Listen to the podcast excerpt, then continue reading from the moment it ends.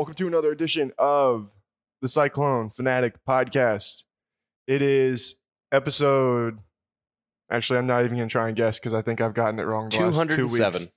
It's football and random things presented by Iowa Diamond from the Carl Chevrolet Podcast Studios. Jared Stansberry and Jeff Woody.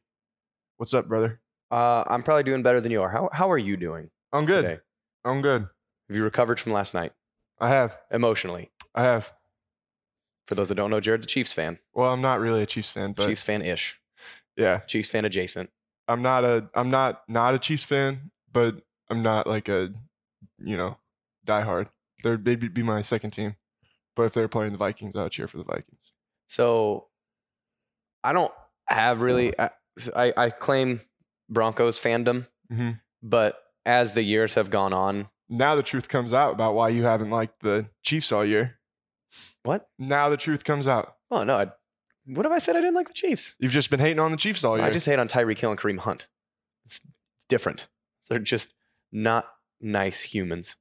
Uh, anyway, but like as the years have gone on, I've- it's just faded. I don't know if anybody else has had that happen, like in adulthood, where you once had a hard and fast like fanatical fandom. Like I was a I was a huge Broncos fan back in like high school, junior high, elementary school. Uh, but as like I've gotten older, it's like none of these guys were here like three years ago. And I have a friend that plays for the Saints. I have a friend that plays for the Raiders. I really like watching Baker Mayfield throw a football. The Rams are fun to watch. I'm just going to root for football. And the Broncos are on, like, yeah, go them. So the Chiefs, I sort of jumped on that because they're just super fun to watch. So I didn't have, I, I, said this to my parents. I went down and watched there because their TV's bigger. Uh, I went down and watched the game uh, at their place last night. And uh, I told them, I was like, if I was a Chiefs fan in this situation, my heart rate would be 215. Mhm. I can't imagine the level of stress giving the ball back to Tom Brady with two minutes to go and be like, here, please don't score. Well, and yeah, I mean they scored that first touchdown, and then uh, gave him the football back, and it's like, yeah, they get he, they left him way too much time. Yeah. But then he left them like 45 seconds. And you're like, well, Pat Mahomes can throw it 60 yards well, that's what I'm saying. It's like, with yeah, his left hand. All right, we'll talk. We'll talk more about this in just a second. Okay, we'll be right back on football and random things in the Carl Chevrolet Podcast Studios. This is Iowa Diamond President Chuck Kuba. After 20 years of serving engagement and wedding couples, I can't help but reflect back on the thousands of wonderful folks we've helped and ask myself, how can we be so lucky? Is it our incredible ring selection or the quiet, private atmosphere? Then came the epiphany. Out of all the people in the world, we make you feel like you are the most important people in the world. Because at that moment, to all of us at Iowa Diamond, you are. Visit us at iowadiamond.com or in person anytime. You'll see what I mean. Welcome back, football and random things, presented by Iowa Diamond, Carl Chevrolet Podcast Studios. So I think we have a new entrance or entrant into the category of worst roughing the passer call in the history of football. there were two monumentally horrible p- calls on Sunday, and one, and there was one in each game, and then there was also another kind of funny one that was in each one that was super important, like uh, the offsides on Dee Ford on what would have been the game clinching interception. Oh yeah, He was like three yards offsides. Like he was lined up. He was like looking at the tackle's hip, yeah, and it was like, buddy, right, come on. It, right. re- let, us just take, let's take a look at reality here. But then there is that, yeah, that roughing the passer. And I will say this: I think the AFC game, as much as it, as as weird as that call was, I think the AFC game was officiated significantly better than the NFC game. Oh, I agree with that. Significantly Yeah. better. And the I can, it it is tough, and I gotta want to give an out because it was the wrong call. It's by far the wrong call, and it was one of those things. I think uh, Steratore, I think, was the one that had uh, Yeah, Gene the Steratore. CBS Yeah, he's the CBS official. Um, and what the thing that he said is that you you can't call it unless you know. Like you can't be sort of kind of you think it's called, but where his angle is, it's right behind Brady's head, and so that's where he's standing. And so what he sees is he sees an arm go by and he sees Brady's head go back because he hits him in the chest. And so like those two things would indicate to you from the angle and the vantage point with which he's standing that that would have been a helmet that, or a contact the helmet. But still, that's a huge miss in that Yeah. situation Yeah, because it was a third down, wasn't it? I think so. Yeah, it was a huge miss.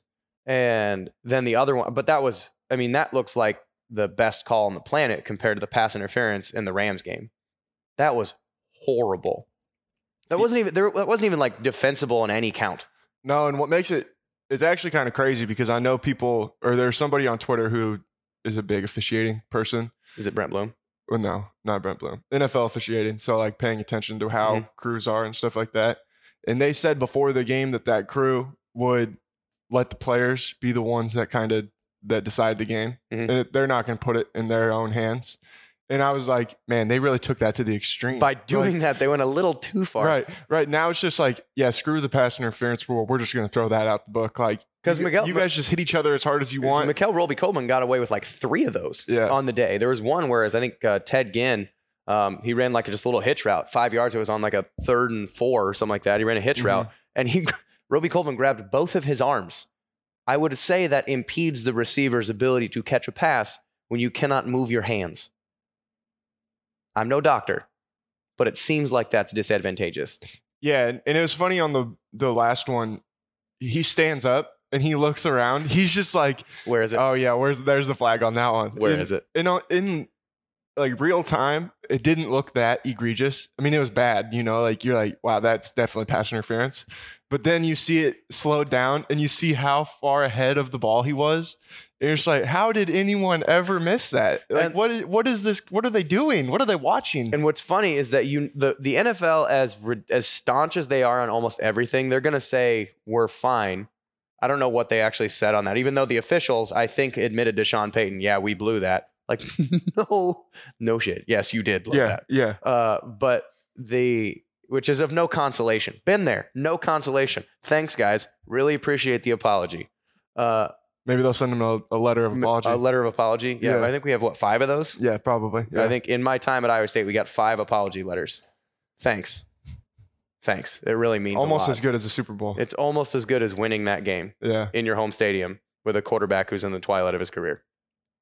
Really, really brings it home. I'm pretty sure that going into yesterday, the home team had won the last 10 championship games, and then both of them lost on the same day. Which ironically was uh, it was an old guard new guard Yeah. thing in both in both leagues because Goff is what like 24 Yeah, something like that. and Pat Mahomes is 23. Mhm. And then you have Brees and Brady, which are two, arguably two of probably the four greatest quarterbacks in the history of football that you're playing against. And it's, they're playing against some kid who was in like second grade when they entered the NFL. And so then you have one win on the road and one lose at home to the old guy. Yeah. Yeah. I don't know. I mean, all I know is that it's a tainted Super Bowl. Not my Super Bowl. Not my Super Bowl Hashtag not my. Super Bowl. Yeah, not my Super Bowl participants. I uh I think the Patriots deserved it more than the Rams do, in my opinion. The Rams one really was bad. I mean, New Orleans should have won that game. Yeah, because if they get if that pass interference is called correctly, there's like a minute and 14 seconds left, and They- LA they has also one probably- timeout. Also, probably shouldn't have been throwing the ball like in that scenario. They did that twice and threw two incompletions. Kept stopping the clock, giving the Rams more opportunities. Not ideal. Yeah. No. Um, no, but I, I I think, and this is I think we said this off air.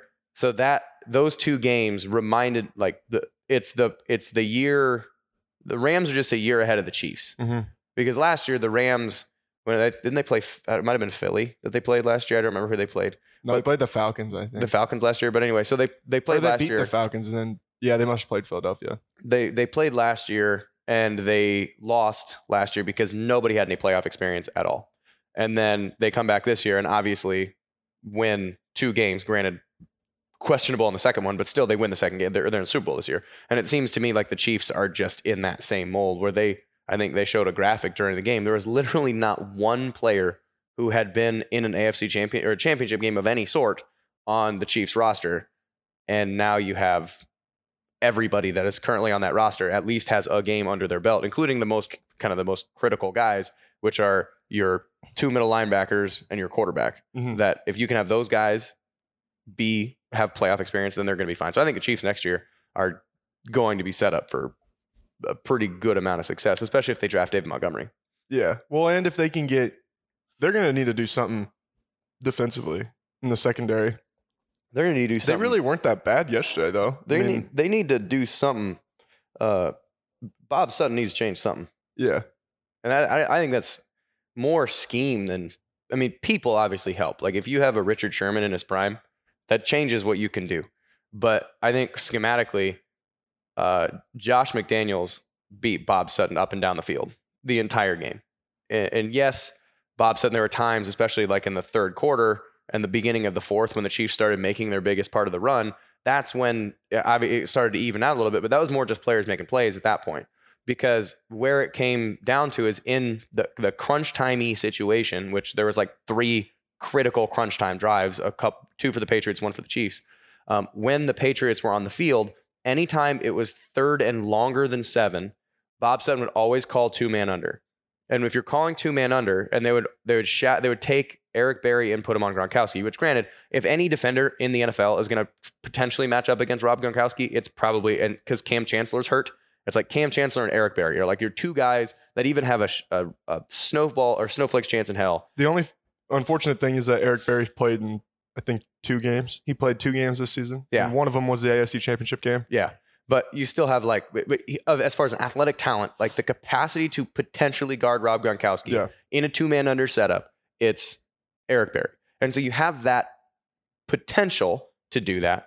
But then you also are putting one, you're spreading yourself pretty much man on man all the way across the board, and you're playing two man under. So two is generally speaking a deep coverage type cover. It's not you're not trying to stop short passes a lot because if you're trying to stop short passes, you'd play something like one or you'd play tighter, like guys up closer to the line of scrimmage, play a little more press man.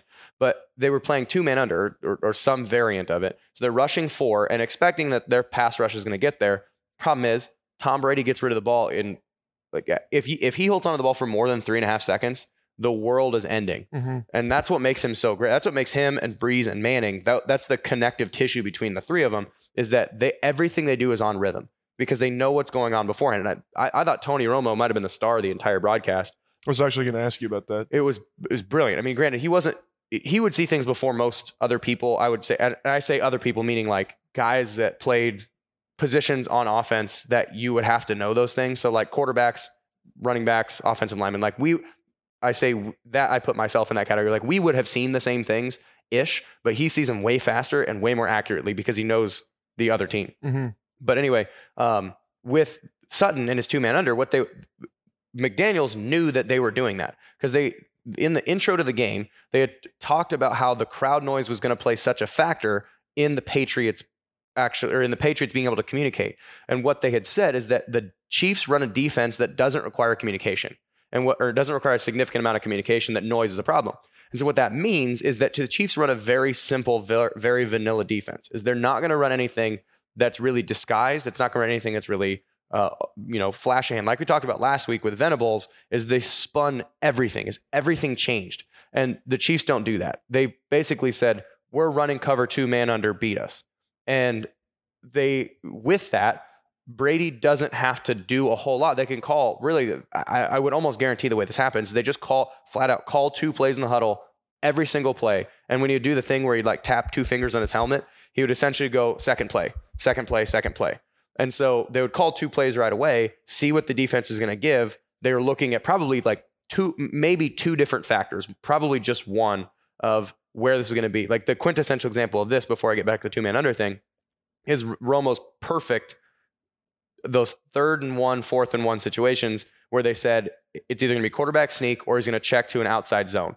And that I guarantee the only person they were looking at wasn't the number of people over the nose, like over the center or over the guards. It was is the tackle because they're always going to line up in an eagle front. When an eagle front is a five man, so you have a, a nose guard staring eye to eye with the center. Mhm. Both eyes are even, so head up nose, and then you're going to have another a balanced look from that point out. And so an eagle is the guards are going to be covered and the tackles are going to be covered, meaning there's a body on each body. And so where that guard is, where the, the defender over the guards, that's what they were looking at is is that guy on the inside shoulder of the guard? Is he head up with the guard? Is he in the outside shoulder of the guard? Because those guys, they're going to balance the front across or balance the defensive front because the Patriots gave a balanced look. So what they were probably looking at is if that guard, if that defensive tackle across from the guard is on the inside shoulder of the offensive guard, they're going to run an outside zone because then it's a super easy block. Because one of the things that you can use to your advantage is chaos. Like as a defense, there's three dudes right there. If I'm running an outside zone right to the outside butt cheek of that guard or that tackle, and my I know my guard, and I say just mush that into the ground, Mhm. is he gets out of his stance and hits that defensive tackle in the shoulder and just pushes him into the other tackle and pushes him into the other tackle. You need literally in a third and less than one situation, you need a foot. And so you need a foot of space. And then you let your running back run as hard as he can at that wall and try and get there. And so they would mush that down and then potentially like just or mush that down and then run right off the back or run run run right off his back. And if he was playing a head up or outside, then what Brady would do is he does this all the time is would take the snap and wait for like a shade, like a half a count. And so then he would let his center, the center's never going to push someone unilaterally like just or just direct back. There's going to be some angle that that a head-on defensive or offensive line defensive line matchup's going to have. There's some angle. Maybe it's like 2% to the left well then he's that little half second he's going to go to the right. Because that defensive tackle now is playing on the outside shoulder of the guard. There's no there's a big there's a pocket right there. Yeah. so that's the two, th- two things they're going to do. And they knew that. So the patriots knew bob sutton was going to do a or b. Here's a call for a here's a call for b. So back to the two man under thing. They knew that if it's third and long we're going to get two man under. And if we don't get two man under we're going to get some combination of a they never they, shoot they never played zone. I don't think they ever played zone on a, on a long down and distance situation or brought pressure so what the Patriots did is they took Edelman, and the way you stop Julian Edelman is you get him off rhythm and you get in his chest. Is you get him right. It does. He's really good off or off line of scrimmage. I think Julian Edelman, for my money, is the best slot receiver in football right now. And but the way you stop a really good slot receiver is slot receivers and in quick like slot receivers and tight ends operate a lot on timing because the quarterback, like I talked about Brady, he wants to get the ball out in three or less seconds, which means he's going to go step, step, step, step, step, ball's gone. Well, if you go step, step, step, step, step, ball's gone, I'm looking for a spot as you need to be on the hash at seven yards right there. Yeah. Well, if you're if you get up in his chest and you delay him for seven tenths of a second, well, him getting to that spot's no longer there. And so Brady has to hold for a count, has to look off the receiver, he's gone. So what McDaniels did, knowing that that's who he wanted to get the ball to, is it was two. Really, there's two options. You have Gronkowski. Okay, we're one on one with Gronkowski. There's a good option. I can. I think I can take that shot, and they did a couple times. The other one they would do, they'd line up Hogan as the on the ball wide receiver on the on. I think it's usually he was coming to his left. So uh, the, Hogan's uh, the the the wide receiver to the right. He's the inside receiver, and he's on the ball. And so that guy is the one that's getting pressed. Edelman is off the ball, and then they move. They sent him in motion, so he's lined up wide, and they sent him in motion, pretty much like a two yards outside and two yards behind Chris Hogan.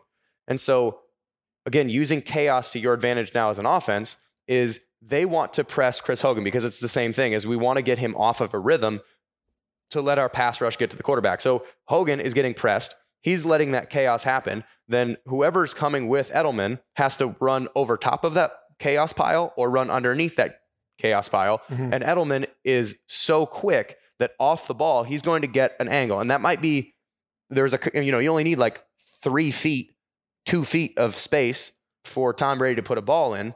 And it's going to be all they ran was just a straight up slant. Like it wasn't even a slant route, it was just an angle. Like you come off Chris, Chris Hogan's hip and run as fast as you can at a 45 degree angle, then I'm going to hit you in, in rhythm.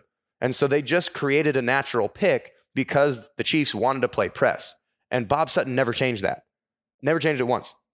So you have to, in order to do that successfully, you either have to pass that off or you have to operate at different levels. So your guy that's motioning with Edelman has to motion, when he motions back in, has to give space. It's third and nine. Let him catch it at six yards. He has to give space back. And then that chaos, he can actually play over top the chaos and run either way. Now, it's easier said than done because you can obviously, if you play over top of it, Edelman runs just a little whip route, ends up, you know, catching on the sideline for seven yards instead of in the middle of the field. Right. But still, every single time they had a third and 10, I think the Patriots ran the same play three times as they ran. They just did it until, all right, Sutton's going to run two man under again. Let's motion Edelman in, watch or give him one on one, run underneath it. There's nothing that you, that coverage is not, i- unless you get levels, or your corner pushes Hogan back into Edelman and gets like a, a defensive lineman jamming him. It's never going to work. So I that whole game, it started with getting angles in the run game how they wanted to in the first quarter, which I didn't pay that much attention to the box. I was watching more like Brady and what he was his brain was doing. Uh, but then at the end of the game, it was you see what coverage you have.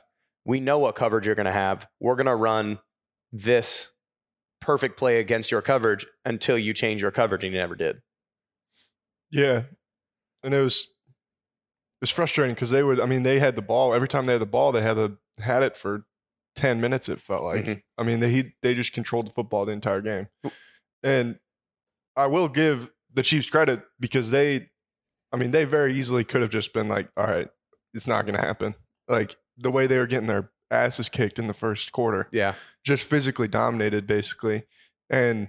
I mean, they turned it around, and that the offense was awesome in the second half for the most part. Yeah, and and I think it was because this is an I don't remember if it if it was uh, Nance or uh, Romo that had said this one, as they talked about when Brett Favre ma- made his first few playoff games. They his first quarter, first few drives was over, and he came to the sideline, and one of the coaches was like, "All right, you done? You, you done throwing rockets yet?" And I think Mahomes was just too Mhm. amped that everything he did was trying to make the biggest play possible and putting all 97 miles an hour of a fastball into the pass. Yeah, And then defensively, I I think, and I would have to go back and rewatch this. I I didn't record it, but I'm sure I can find it like on a replay. But I think what happened in the first drive, as far as giving up a whole bunch of run plays or giving up a whole bunch of run fits, was a couple things. One, Rob Gronkowski's really fucking good. yeah, Friggin', I think it's expletive tag yeah. but he's really good. And they would run point of attack to the tight end. And you, when you have a tight end that can block like a off, like an offensive lineman, you get six offensive linemen. But when he can catch the ball, then you can't run a fifth defensive lineman in to match their five, their six offensive linemen. Mhm. So here you're having to put Justin Houston, which is one of your best pass rushers, one of your- one of your best defensive players. You're putting Justin Houston on a tight end. Generally speaking, you win that battle with Houston on Gronkowski. Gronkowski won that battle 80% of the time. And so now you're taking one of your best defensive players and pushing them out a gap, so pushing him farther away from the ball Right. and he's getting a stalemate against an a offensive player. So they ran at Gronkowski probably uh, I don't know what the percentage was, a, a vast majority of the time, whether it was a sweep or it was an inside an inside play, just because of him being able to hold his own against defensive end, pushed or like pushed him out sideways. And then the other thing is on the interior line, they were talk about Pat Mahomes being so amped up to try and throw the ball 700 miles an hour. Is they would come the defensive line came off the ball so hard that they would take themselves out of the play, Mhm. that they would push so far up the field that the line of scrimmage being two two yards back, like you can push the line of scrimmage back and still make it be a bad play because then that that crease opens up and all of a sudden Reggie Ragland instead of having a little phone booth to tackle in now has a, a small living room Right. that he has to try and tackle in and that's neither I think I don't think Hitchens or Ragland are uh, top tier linebackers but they're not bottom tier linebackers. And but when you give them that much space and it doesn't seem like a lot but you want to push someone into a wall. You don't want to have to op- tackle them in an open in your backyard. So that they they took themselves out of the play by being so amped up and excited. Well, and that goes into the same thing where, you know, a year from now, if, if you get back in that spot, everybody's just Yeah, more calm and collected in that situation. Where I mean, you think about the Patriots, every guy on the team has played in Super Bowls, i think multiple. I think I saw in that same graphic they showed where the Chiefs had zero guys that played an AFC championship game. I think what was it like there was a combined 132 championship games At least, yeah. on the Patriots roster they'd played in. That's what I'm saying. Like Brady's been to eight straight. You know, You know what's absurd? I, I, every year this happens, and every year I'm amazed by it. Is since 2001, outside of Joe Flacco once and Rich Gannon once, the AFC has been represented by Tom Brady, Peyton Manning, or Ben Roethlisberger Mhm. since 2000 and what 2001 or 2002. 2000 2001. yeah. 2001. Those three guys for now 18 years, except two years, Mhm. have represented the N- or the AFC in the Super Bowl. Man, shout out to Rich Gannon. Hey, Rich Gannon back in the uh, Gruden years. That Gruden- guy had, Gruden uh, grinder. He had like white hair as a when he was in his like final final years of his career. He also almost freaking got his head taken off. Did I didn't like that's why he retired, didn't he? Because he got like a cervical neck fracture. Didn't he retire right after that game? Yeah, I'm pretty sure he's like, and I think it's probably a good move. Yeah. You uh, you get your neck snapped, and you're 39 playing football. You're like, you know what? Not worth this. Not worth. This is not that much. I've made enough money in my lifetime. Yeah. I think I'm good. Well, it's like, yeah, I'd probably retire after I had to play Warren Sapp and Derrick Brooks and Rondé Barber and all those guys too. Oh man, I would love to see. That defense was ridiculous. I would love to see the Buccaneers defense and Tony Dungy's brain with that defense go against Josh McDaniels and the Patriots offense. Does that chess match would be fascinating yeah. because Derrick Brooks, I don't think people realize or remember how good he was. So that Tampa 2 defense, they He's lit- on my Madden Ultimate team. it's nice. Nice. One of the Madden legends. The only guy that's been that's been able to run it close to as good as that is Urlacher. Mhm. Is ath- as far as athleticism and ability. Uh, but that Tampa 2 defense literally was created. There's a defense that is now standard operating protocol in most defenses. that was literally created because of how good Derrick Brooks was. And so people, if they don't know what a Tampa 2 defense is, we talk about this whole Edelman thing as far as like that that pick right off the top. Tampa 2 would snuff that out in a second. If they could, if they had a guy that could run Tampa 2, like Derrick Brooks runs Tampa 2, that that that last drive would have to be called completely differently if you are the Patriots. And it would probably be a lot more run heavy in that time because of how good he was. So what Tampa 2 is, so think cover 2. So cover 2, you have two safeties that split half the field. We've talked about this enough. And then your corners are still playing a true cover 2, which means you're dropping until you see someone come underneath you and then you're going to run underneath the shallowest. So Mhm. if you have a guy that's at 10 yards, you have a guy that's at 5 yards, you have to play up until the 5-yard guy. And then your linebacker, your outside linebackers are playing just a standard th- their zone sort of expands now, but they're generally speaking they play hook curl. So like where the the tackles stop and the slot receiver starts, that zone is their zone. And then the middle linebacker changes what he does. So what cover 2, normally he's going to stay in the middle of stays going to stay in the middle of the field and he's going to cover like just where Edelman caught every pass was right in the middle. What Tampa 2 does is it does two things. The middle linebacker now instead of operating in that middle of the field, the linebackers have to sort of assume his zone and the safeties will split a little bit wider because he's going to run straight back up the field and become a safety. So it's like cover 2 mixed with cover 3 at the same time. And so what his job is imagine doing this and Derrick Brooks was can you look up how big Derrick Brooks was like what his his playing weight was Yeah, I'm I gonna guess I already six- have. I've already pulled up it- uh, the si- Tampa Bay defense in 2002. Six two. I'm going to go 6'2 240 that's my guess Six foot, two thirty five. Six foot two thirty five. Okay, six foot two thirty five. So you have that. Think about six foot two thirty five. What his job is as a Tampa two middle linebacker is you have to on pretty much on the snap is you still have to read run because if they run you still have to make the tackle. You're a run reader, but then you have to turn and haul ass and essentially become a safety playing cover three in the middle of the field. Mhm. Is you have to run straight backwards. Add to this, you still are responsible for anything that sits underneath you. So it, it's still mostly a cover two, but if there is like that Edelman pass that comes underneath there and he's hauling ass running straight backwards and he sees Edelman come into his space, we talked about corners dropping underneath the shallowest. He has to play on top of or right underneath Edelman. So in a Tampa 2 defense, when Edelman catches that slant pass right across the middle, Derrick Brooks hits him right in the sternum with a shoulder pad because he's going to run, he's going to run read, bail and haul ass to try and get back to the middle of the field as a safety, see Edelman stopping, put a foot in the ground, come back down the field, and hit Edelman in the chest. That's how good Derrick Brooks was. To do all of that He had four picks or three pick sixes that 2002 season. because no one had ever seen that defense before. So when you talk about like the the again Tampa just a cover two, not a Tampa two, a cover two defense. Think about your Madden days when you, we talk about like where are the weaknesses in any given zone. It's where there is no bubbles in Mhm. Madden or or NCAA 2014 RIP. So when if in cover two, where is the biggest gap of color? in right in the middle. Right in the middle, yeah. Right, so you, there's the two safeties and the linebacker. There's right over top of that. It's the biggest zone. That's it's the biggest space that is unoccupied. Yeah.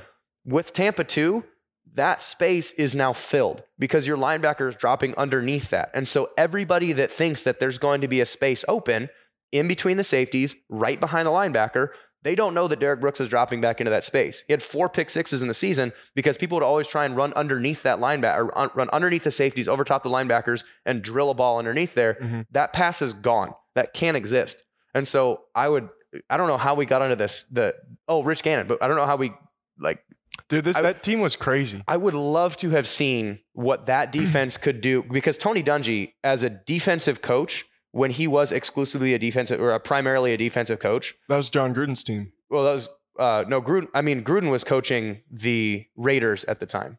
No, he was The, the, Gannon one. Yeah, that was Bill Callahan. That was the coach of the Raiders when they went- made the Super Really? Bowl. Yeah. Because then the year before that, Gruden was in Oakland. and that Oh, was the okay. Tuck Sorry, my bad. My bad. Yeah. My bad.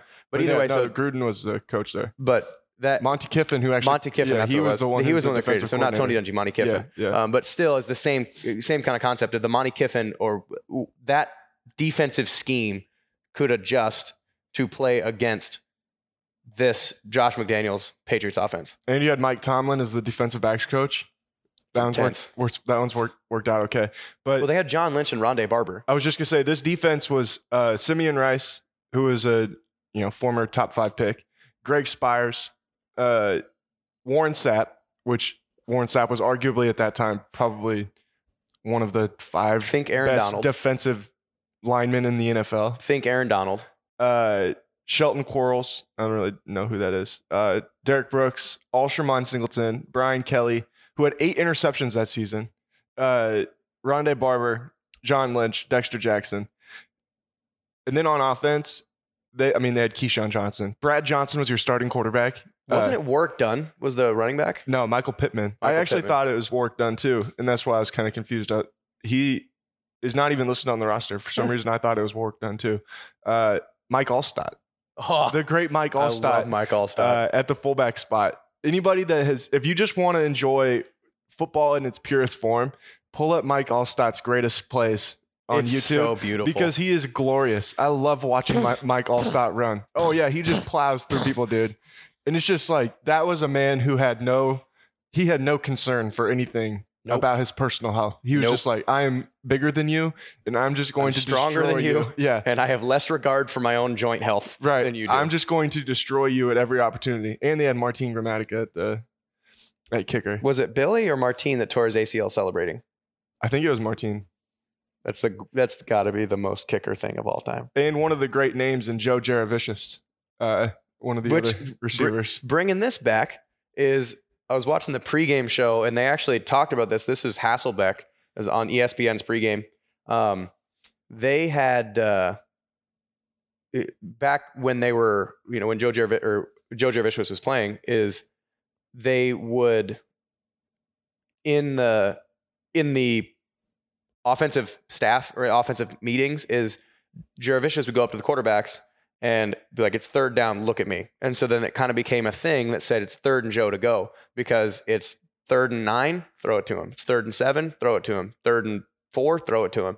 And that is, he actually pegged that as like Julian Edelman is now Joe Jurevicius, but better. Yeah, he had two seasons with more than 50 catches.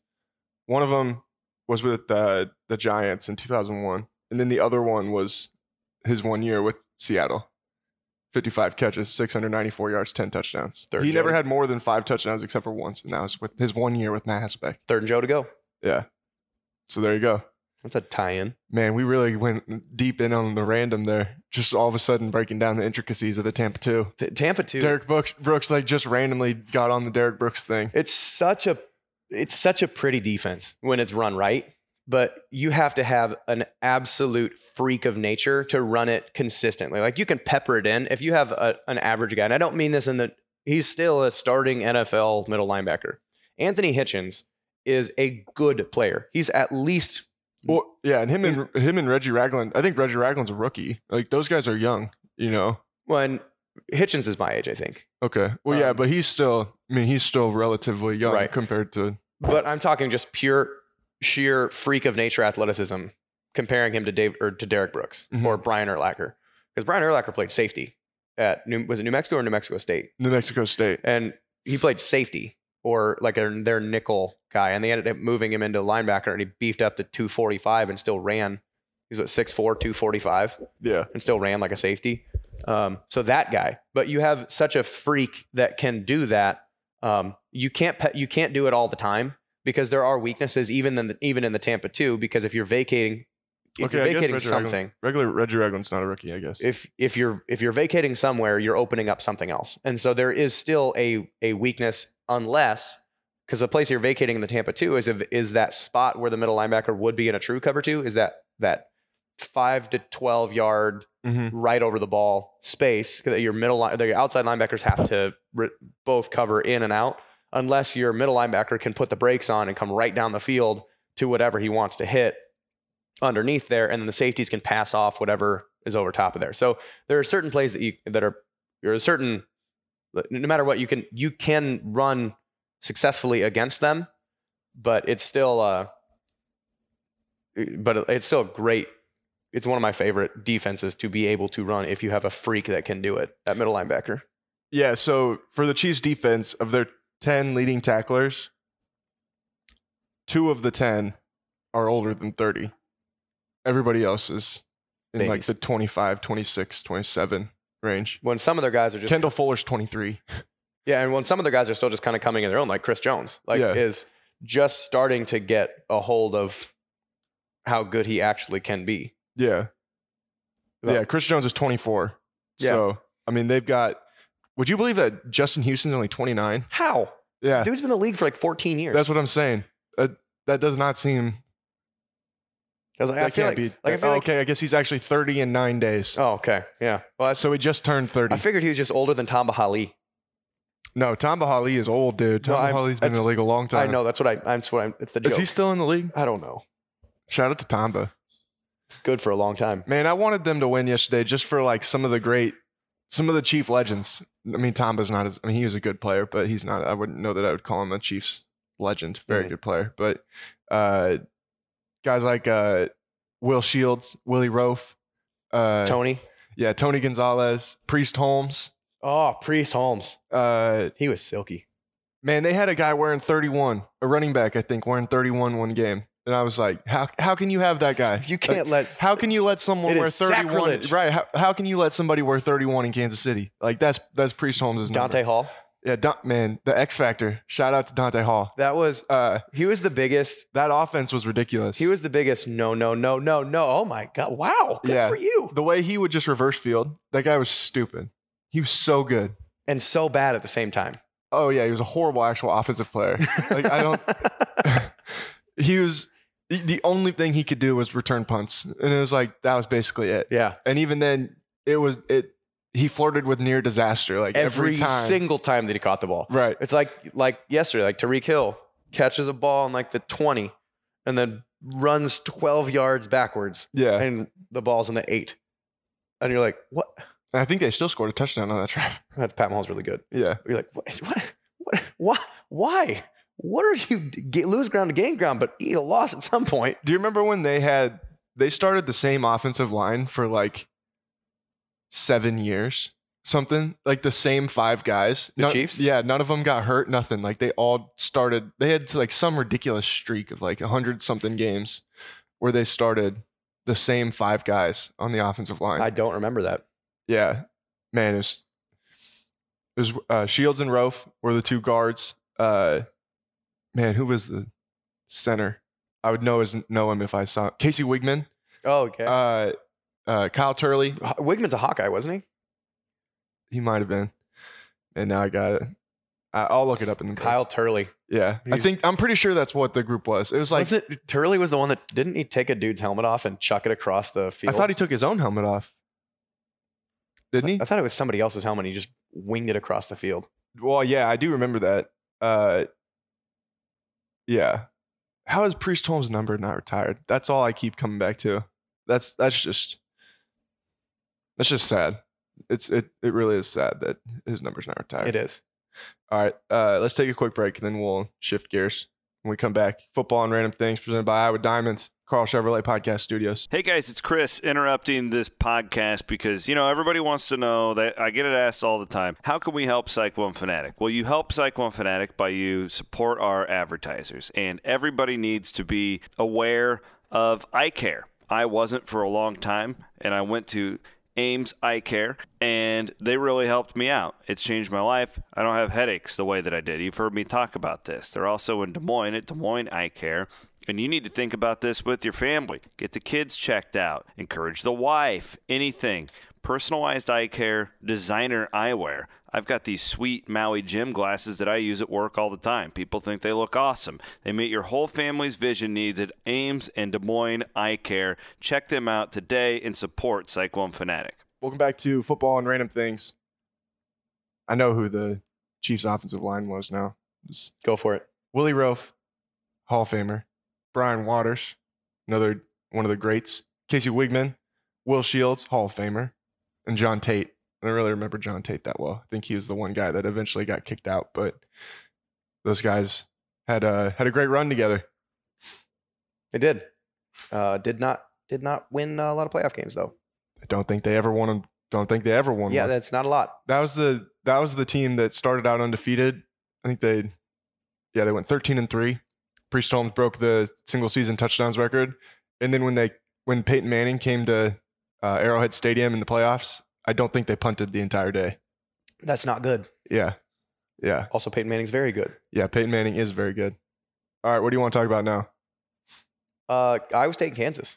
Iowa State and Kansas tonight, big Monday, ESPN. What? What is Kansas like? Just, I mean, it's in Phog Allen, Mhm. so it's totally different. But they got beat Pay by. heed, all who enter the fog. But they got beat by uh, West Virginia.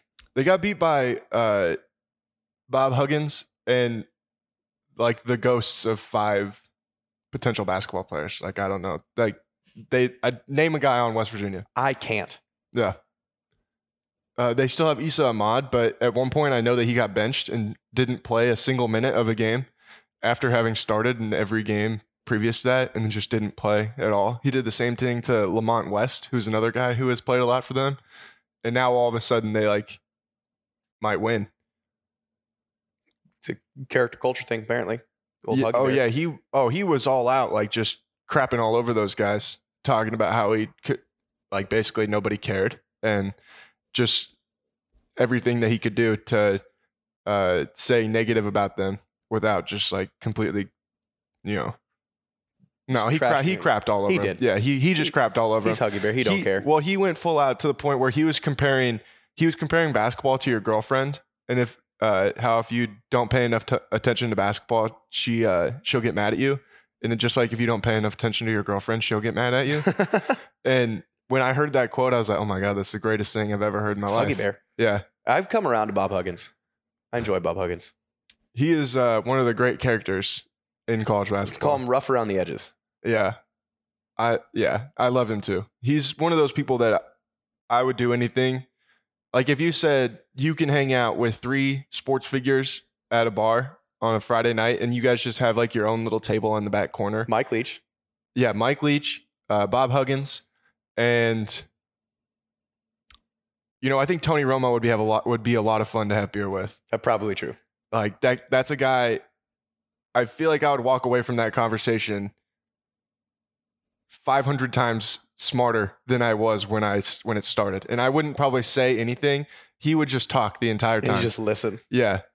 It's just like Jim Nantz. Like Jim Nantz hardly gets to say anything because Tony's just constantly talking. And I, with with Romo, it's always great because he's like, you can hear the dialogue, like you can hear in it, like his soundtrack in his head that he's analyzing. It just comes out his mouth. Yeah. So he'll do this where it's like, and they're in cover two. Oh, this isn't really good play call for the Patriots. And like Yeah. he'll do the same thing of like, oh, I don't know if this is good. When he does the it it's like in the one the punt when uh when they couldn't figure out if Edelman touched it or not. And that that replay review felt like it went on forever because we had so many different angles. And it's- he's just every time they would show it and they had it so enhanced and he's like, Ooh, I didn't touch the right thumb, I don't know." Oh, look at the other angle. Didn't touch right then, but did it touch his left thumb? Yeah, and then it's like every time that he would see it, he's like, "What, about the shoulder? What about? Oh, nope, nope, nope. Got the other angle. Nope, didn't touch the shoulder." It's just like every time that they would change the camera, the th- one thing that he was pointing out, and like his vo- voice would just continue to rise octaves, and then he'd be like, and then he'd come back. He's like, "Oh, nope, we're good. We're good. Nope, nope, didn't touch it there. Didn't touch it there." Love Tony Romo. Romo, solid. Some people don't like him though. how? I don't. Also, I don't. It's it like they don't like how he does the the calling out what's going to happen before it happens. that and like people that don't like Collinsworth, I don't get it. I genuinely don't understand how you don't like Romo or Collinsworth. Because Collinsworth does the same thing. He just does it. He's just been doing it longer, and so he does it a little bit more subtly. Where Romo Yeah. just calls out like they're going to throw a fade to Gronkowski, fade to Gronkowski. Well, I think that, dude, I think he's super entertaining, and you actually, I mean, it's the same thing. You actually learn something. Romo from or him. Collinsworth? Both of them. Yeah. you learn something when you listen to those guys. Like if you actually sit and listen to them, but so many people don't want, like they they don't want to actually be like thinking about what's going to happen. You know, like they just want someone that's going to sit there and entertain them. Whereas those guys are You so want- like so nerdy that you're like, Say you want Dennis Miller back in the box? or like Phil Simms. Like people hated Phil Simms too, but it's like he didn't ever add anything. You yeah, know, Phil Phil Simms was bad. and people don't like Joe Buck and Troy Aikman, but like I I think that I think Aikman, I think Buck and Aikman are really really good too. I love Joe Buck, dude. He's I do awesome. too. I don't know why. He's another person that like people. Uh, he, I, I think the, the knock is that like he talks down to Yeah, people. I'm like, he's. Joe Buck's another guy that I'd love to have a beer with, dude. Like Could you that imagine guy. the stories that he have? oh yeah, Like all the stuff that he's done. Right. Like like Tirico, like Al Michaels, um, Bob Costas. Bob Costas. Yeah, Yeah, that have just done. You know, guys that have been there forever, man. covered 26 Olympics, Yeah, 18 Super Bowls, and five World Series. dude. Like think about Al Michaels. Like the things that that guy has done.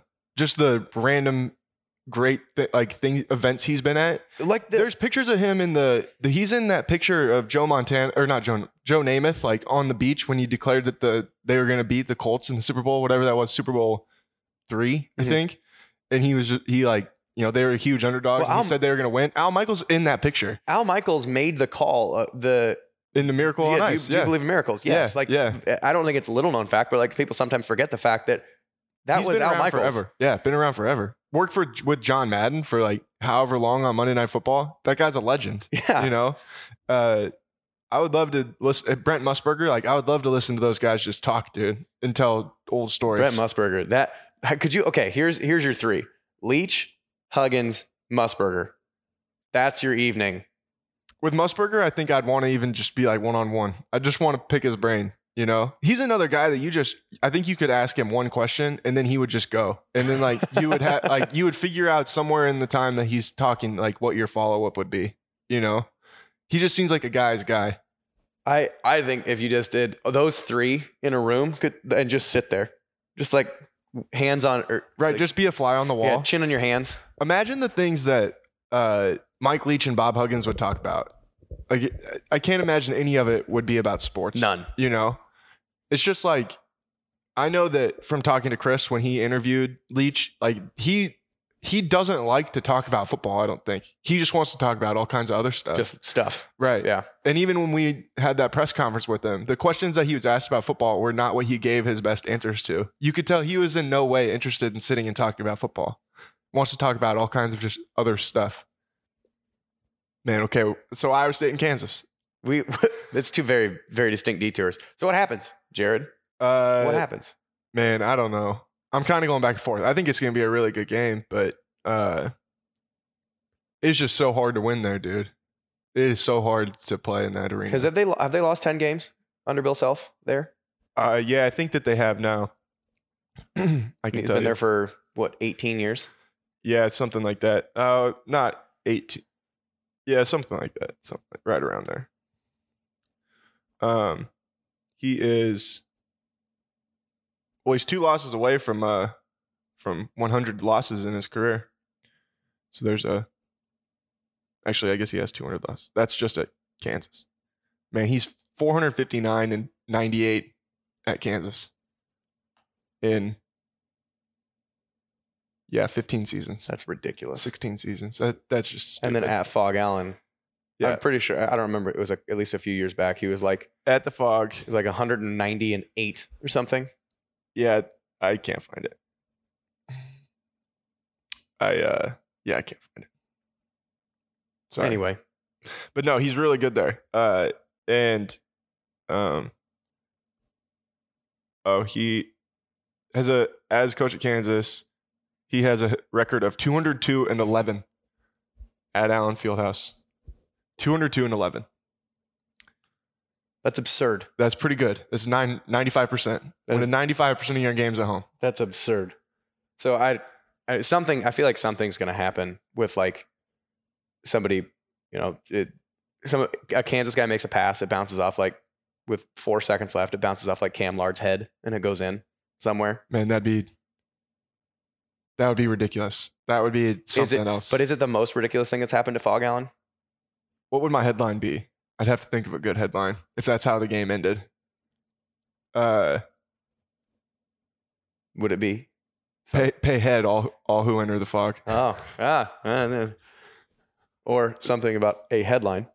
Oh, true. Uh, but no, I I know that they're gonna probably be dialed in though. You know, coming off of a loss and the fact that Iowa State kicked their asses two and a half, three weeks ago, they're probably gonna have revenge on their brains a little bit.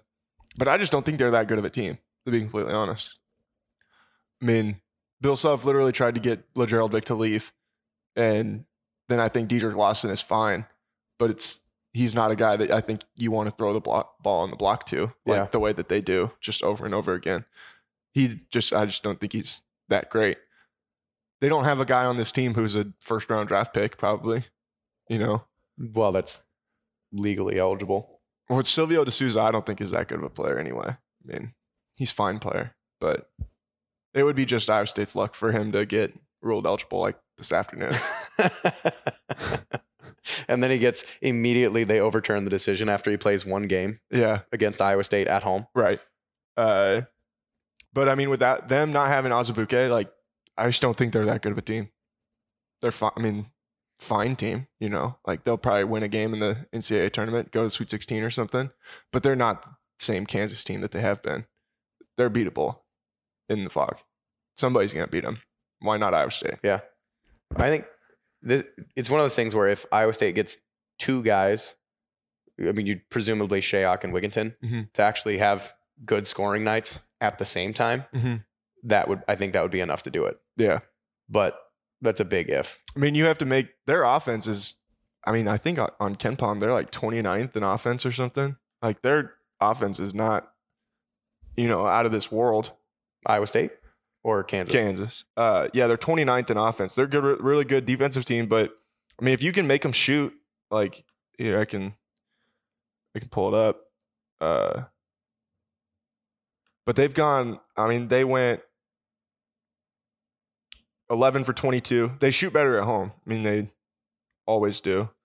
11 to 22 against Kansas. Five of 21 from. Oh wait, yeah, five of 21 against TCU. Like, if you can make them shoot from three and you don't let them get out on stupid runs like Mm. you know what tends to happen in Allen Fieldhouse, then you can beat them, and it's just going to come down to stringing stops together. Yeah. If they can do that, then I think that they can win. You know, Texas nearly won there. TCU was right with them for the most of the game, and Oklahoma gave them a good test even. And I think that we've seen here over the last week and a half that Oklahoma might not really be that good. And Baylor might be better than they started with. Freaking Scott Drew, man. Always. Comes out of nowhere. Just there's just one freakishly athletic six foot eleven dude with a fourteen foot wingspan. What's and what's crazy is they've won these two games, these most recent two games without their guy, without that guy, because he got hurt. He's out for the season. Wow. Tristan Clark. Hmm. So yeah, now it's just like Makai Mason just doing Ivy League things in the Big Twelve. Just shooting from everywhere. Yeah, he went from breaking the Bears' heart to uh, out there just making you know making plays for the Bears. Do you remember that? What a what a circle of life. No, I don't. Yeah, Is he the he- one that made the shot? Yeah, he hit the buzzer beater against him. when that was the game when they asked uh Taurean Prince how Yale out rebounded them, and he was like, they went up after missed shots, and they grabbed the ball, off the rim. and they did that more times than us, and that's how they out rebounded us. I so badly have always wanted to to do that, but I don't have enough. Like I'm not necessarily mean enough, but like I don't have enough um, okay with making myself look like a dick to do that when I was playing. I don't know, man. I think you would have probably had enough. I do. At, at that point, after you'd been doing interviews, like you did answered every question for that offense, uh, that your senior season, and you were like in, I mean, a, a key piece, but like n- not really like that key of a piece, you know. Yeah. At the end of the day, and it's like you were the one that had to come in and answer the questions still instead of the starting quarterback, and it's like, like, oh, we getting Woody again today? And you're like, yeah. You could have came in and been an asshole, and I think that no one would have ever like looked down on you for it. I, I think I mean now I I care much less. Yeah. I care much less about my my perception than I did when I was 22. But I wish that I had like I would so much have liked. So tell me about if like that that question that is the worst. That is the worst. Can you talk about this? Can can you talk about that uh, that that catch you had in the second quarter? Which one? See what what happened is the quarterback threw it, and I caught it. That's a reception. Yeah. Talk about. Ask me a question. Do your job. Taurean Prince. Well, I mean, Saint. I, I think that was a legitimate question. Like that was one where I was like, but I mean, in those scenarios, you know, you got to feel for the kid a Yeah. little bit. Like his college career just ended, and you're asking him a question like that. Like it might not be the time, but uh, it, it is. It was a fine question. It wasn't that bad. It wasn't like the yeah. Talk about this. Yeah. It's just like, can you talk about uh, you know, what Brock Purdy means to the team? Like I've heard that question so many times to guys. It's a terrible question. Yeah. Tell me about uh, what is it? What is it like playing uh, playing for a guy like Rhodes? You guys enough passion for the university. You really would be surprised though. Like in journalism school, you don't learn how to ask questions. Really? Not that I mean, if we did, I missed that day. I don't remember that. Because that's a That's something you just have to figure out how to do on your own. that's a big part of getting a, a actual story or getting a good response. oh, dude, can I go on a rant for a second? Go for oh, it. Oh, journalism school is a waste of time, dude. Oh, waste of time. Huge waste of time. I I don't I I don't know what. I, there might be one, two things that I do on a daily basis that I learned at journalism school. That might be it. I, I didn't learn anything there. I learned everything from working, like, and being out doing stuff. You know, it. I didn't learn anything from sitting in a classroom. I ain't- you, ain't, you ain't you ain't come here to play school. No, it, it's not that. It's just like you. There maybe was one class that I took that I look back at and it's like, yeah, I legitimately got something out of that. You know. Other than that, it's like it- it's all just. It's all a waste of time. Because you'd think, I I would, from an outsider's perspective, you would think that uh, phrasing of questions and understanding the emotions of the other person are the two biggest things in getting a story. No, like you don't learn anything about building sources, which is really at the end of the day is one of the most important things. Like I think more than anything else, that actually might be the most important thing is just getting people that will talk to you, you know, and like being able to get information, and that regardless of how talented you are, that uh, that above all else, that's what it is. You don't learn anything about that Hmm. in journalism school. You don't learn how to ask questions. You don't learn how to do a lot of the things that you and you don't learn what it means to be a podcaster like you don't learn anything about that kind of stuff all you do is you take one writing class and then a bunch of other like theory things and it's just like that's it and you know i'm sure there'll be people out there that they're like oh i learned a lot in journalism school i didn't like i don't know. You just didn't pay attention enough. well I- i didn't one i didn't care like that much because it's like i it was all stuff that i'm like when am i ever going to need this? You know? What is like what's the point of me sitting here and listening to this? And uh then i had i was working an internship where i worked basically full time as a senior in high or senior in college. And it was like i learned everything that i wanted to do needed to do from just doing that i've learned more about writing from rob gray than i did from any professor i ever had Well, Rob Gray's a really good writer too. yeah. But that's that's just what I'm saying. Like you learn more from just people that you meet like doing your job than you do from ever anything. It I'm probably gonna make somebody mad at the journalism school, but I don't care. Like that's just the reality of the situation is that I feel like I didn't get very much out of that experience. Well, I think that's fair, and we actually had the conversation. This is a different little diatribe, which I think it's some we, we can't we can dive into at another point because I think I have to leave. Um, but the Where do you have to go? Why you gotta leave? work. Oh. Um, It's they lame. but like the, I think the biggest thing because there's not a ton of practical knowledge that I got, or not necessarily a ton. There's there is a good amount of practical knowledge that I got as far as like from a degree in science. But I think the biggest thing that I got from school was learning how to learn and learning how to differentiate what's good information, what's bad information. Mhm. I think that was the that was the biggest overarching concept. Not to be anti-school or pro-school, but because I really think that that you can, if you have the capacity to get a job, and that's where you're going to learn your most things. But from an informational standpoint, like understanding information quality is the thing that I got the most from, which that that s- speaks directly. And this isn't like whether it's I don't know if it's like too political, not political, but like the whole Facebook thing as far as like the pushing out a whole bunch of like like quote fake news, like that kind Mhm. of thing of pushing out some news from uh, uh, World Report dot publication dot something dot something dot uh, rightwingnews.com or something like that.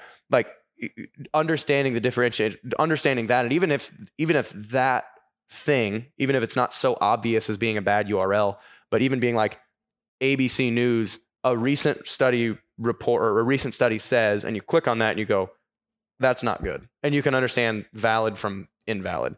That was that was the the biggest part of school for me is understanding what good information was and what bad information was, let alone, I mean, not specific to relevant and uh, uh, modern job, excuse me, job tasks of what I do on a day to day basis, but like knowing what good, knowing what good and bad are when it comes to like quality. No, yeah, I get, I get what you're saying. I think it's just, yeah, as much as anything, college, I think, is more about it. It it isn't as much about like the actual things that you're learning.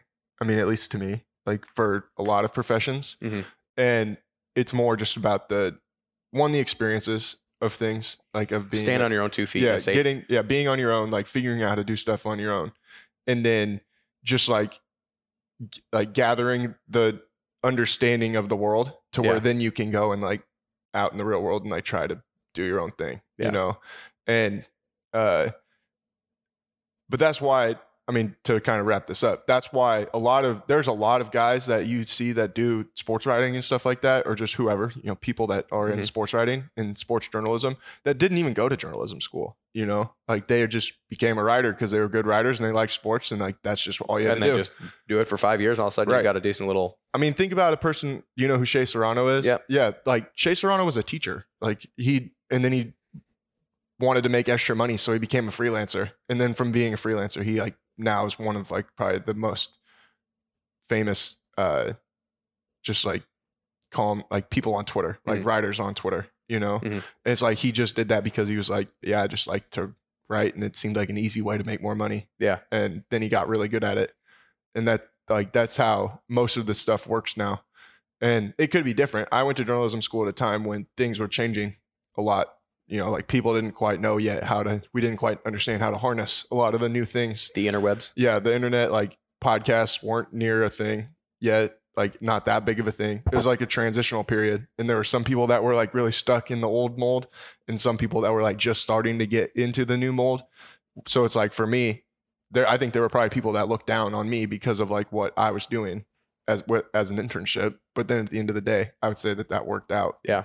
I'm not, you know, I have friends that are working at a small paper in the middle of nowhere, you know, and it's like I would rather do this than have to do that. Yeah. And not that that's bad, but it's just like that's just how it is sometimes. Different strokes for different folks. Exactly. All right, man. Now that we went on another rant, Man, that was we didn't get anything productive done today. everything from Joe Jurevicius and Derrick Brooks to thoughts on higher education. Football and mostly random things. Mostly random things. Uh, go Cyclones tonight, 8 p.m. tip. 8 p.m. tip. Big Monday, ESPN. Full coverage on CycloneFanatic.com.